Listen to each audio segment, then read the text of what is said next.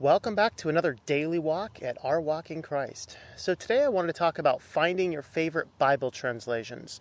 Um, I read different Bible translations every year, and to be honest, a lot of the translations out there are, are kind of crazy, kind of silly, almost in a way kind of stupid.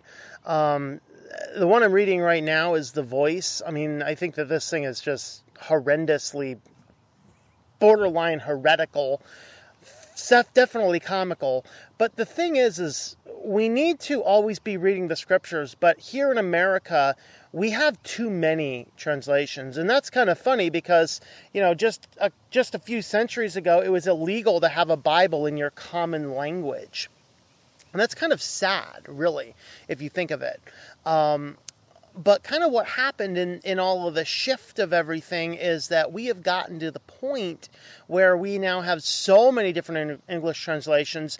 I, I actually did a count at one point in time. and I can't remember what that number is, how many English translations there are, but I think it's over 60. Uh, and that was a few years ago.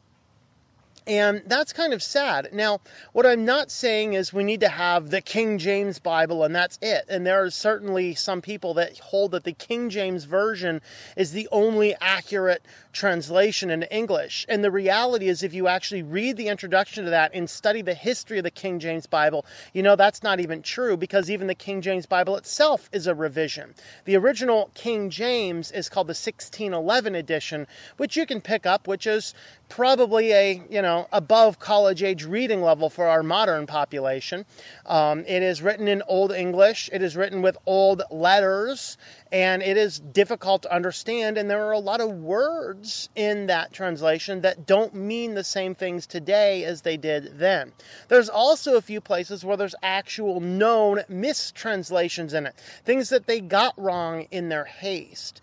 And so what we have now is the King James Version Bible is not the best, the most authoritative one, as it were. The what we know is the current King James version is is a revision. Now it's an old revision. It's old enough to be public domain, so if you definitely need a public domain version of a Bible, that's a good one to go for. There are, though, some other ones that are on, open under uh, open copyright, so you don't necessarily need to reference them or whatever else. That being the most popular, those being the Net Bible, N E T. And what that brings to the table is they say in their thing, freely use it any purpose because this is the word of God. Now, the downside of that particular translation, in my opinion, is that to make sure that it didn't specifically align with any other copyrighted versions of the Bible, uh, they had to translate some things a little bit weird. So it's no longer the Garden of Eden, it is the Orchard of Eden. And so you get a little, couple little odd things like that in a few places. So that's kind of worthy of, of consideration. Um, but there are some great English translations, and among those, I would say what my personal preference is is the NASB, New American Standard Bible, which isn't the easiest to read, but what I like about it is it is a uh, it is a, a, direct transliteration. Now, of course, by direct transliteration, need to realize that Greek and, and Hebrew were written with different grammatical things. Hebrew doesn't have some of the the um, uh, some of the uh, connecting words that we have. And so all those types of things are added in so that you can actually read it as an English sen- uh, structured sentence. But what I like about it is it is a direct translation. Now, the opposite view is what you might call a dynamic equivalent, where you're kind of getting the thought for thought. Now, the NIV was the classic example of that. And back in the 1985 version of NIV, before 2010, I would recommend NIV as a good translation. Um, but there's some things that the company did. Um, there were some covenants with uh, theolo- uh, theologians that they broke, um, and just generally being a not good company. Um, I don't recommend that anymore, uh, particularly since they've been trying to, inc- you know, translate. They've been literally, if you look at how the NIV is moving, they have been shifting what the translation is over the last few generations. And of course, there's some people that even had a problem with the 1985 version. I didn't. I thought it was a great translation. But once you got into like the 2005, uh, uh, not 2005, yeah, somewhere around then, they started releasing some other ones. They get they did the, the TNIV. Um, then they got caused some backlash. They did the NIV uh, or the INIV, the international version, um, and then they started to include some of that um, gender inclusive stuff into the children's version, the NIRV. They got some backlash, so they pulled that back out. The NIV, the company behind it, which is Zondervan, they are not a very good company. I don't generally support them, so I don't recommend the NIV, particularly as an author. Um, you're not allowed to quote the 1985 version of NIV without written permission from them. Um, you can only quote the most current one version of the Bible as uh, as is currently is written. And this raises those kind of 1984 type questions in that, uh, of course, in 1984, uh, your main character, Winston, has to kind of rewrite the articles in history and it pulls out the old archives and puts in the new ones. And you kind of get that kind of sense that in this modern world where the electronic copy is the official copy, um, then what ends up happening is the translation that you might use kind of starts to shift and it can start to mean something altogether different over time. And that's a challenge. So I don't recommend the NIV for that reason, that they kind of cause these shifts and they don't listen to theologians and they try and dictate what the Christian world should think and say and do.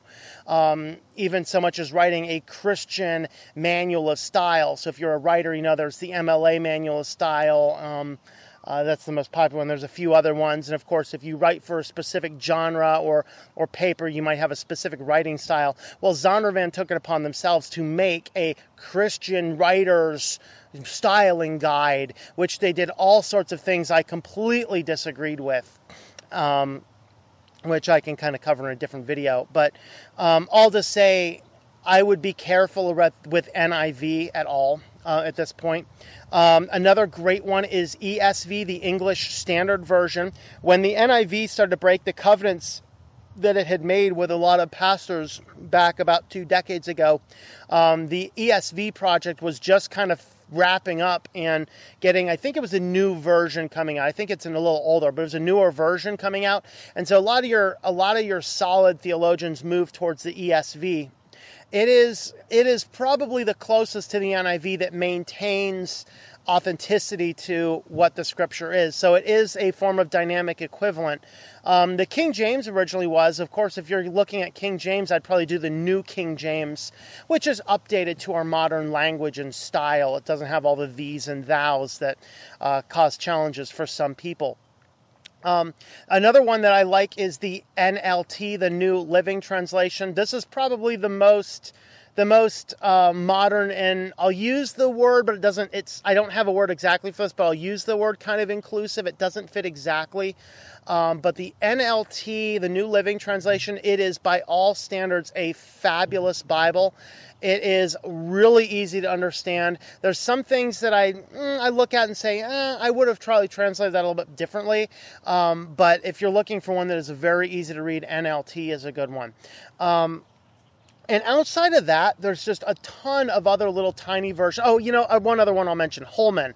Uh, the Holman Bible is also very good, very well translated, very authentic to the scriptures, an excellent translation. So, with those kind of in mind, the, the NASB, New King James, ESV, um, NLT, Holman Bible, one of those should probably be your core Bible. There might be some other better ones out there, but I read different translations every year, and there is some crap out there passing as Bibles. And we have too many English translations. And as we have too many English translations, we have to recognize that there's a time we need to stop and say, let's stop printing these Let's just stick with what we have that works because, as you notice, now we have an overabundance of English translations and nobody reads any of them. It's kind of like your television. We now have hundreds and hundreds of TV channels and we can never find anything to watch. But when you only had one or two channels on the old TV picking up with the rabbit ears, you were a little bit more dedicated to what was in there. It's the same thing with the scripture. Find yourself one core translation to be your home translation. For sure, branch out. Particularly if you're an academic person like me and you want to see what other people are doing, branch out, study the other ones, but have one home translation that you keep coming back home to. So that's my message here on today's Daily Walk. Thank you for tuning in. Our Walk in Christ podcast is a listener supported presentation. For more information about how you can help, check out ourwalkinchrist.com forward slash support or our Patreon page at patreon.com forward slash Tom M. That's T O M M. Digital and paperback books are available on several online bookstores or at our website. Once again, the website is ourwalkinchrist.com.